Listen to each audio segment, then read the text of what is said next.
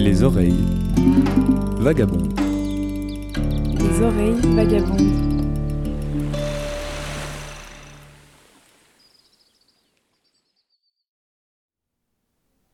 La longue route vers le sud a débuté.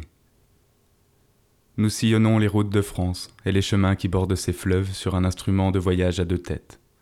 Un vélo tandem chargé de ce qu'il nous reste de matériel de nos vies.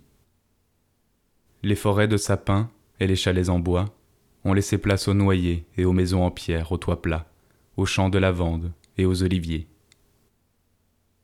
Dans l'ombre portée de nos silhouettes qui traversent les paysages, les hommes œuvrent dans les champs. L'heure est aux vendanges. Le voyage est lancé, il va de bon train. Pareil à des oiseaux migrateurs, nous marquons une étape en Camargue. Nous sommes un matin de septembre, sous un soleil placide, dans les marais.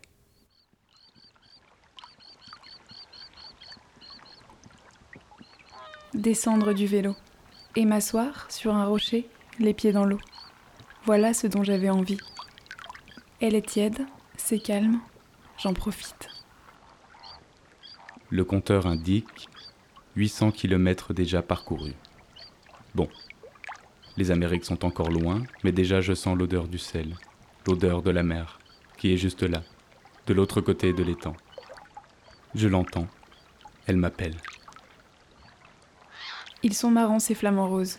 Ils avancent en ligne, comme ça, la tête dans l'eau.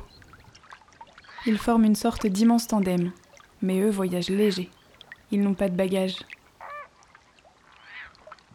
Finalement, nous aussi, tout drôle d'oiseau à pédales que nous sommes, on se ressource ici, dans ces marais, avant de poursuivre vers le sud.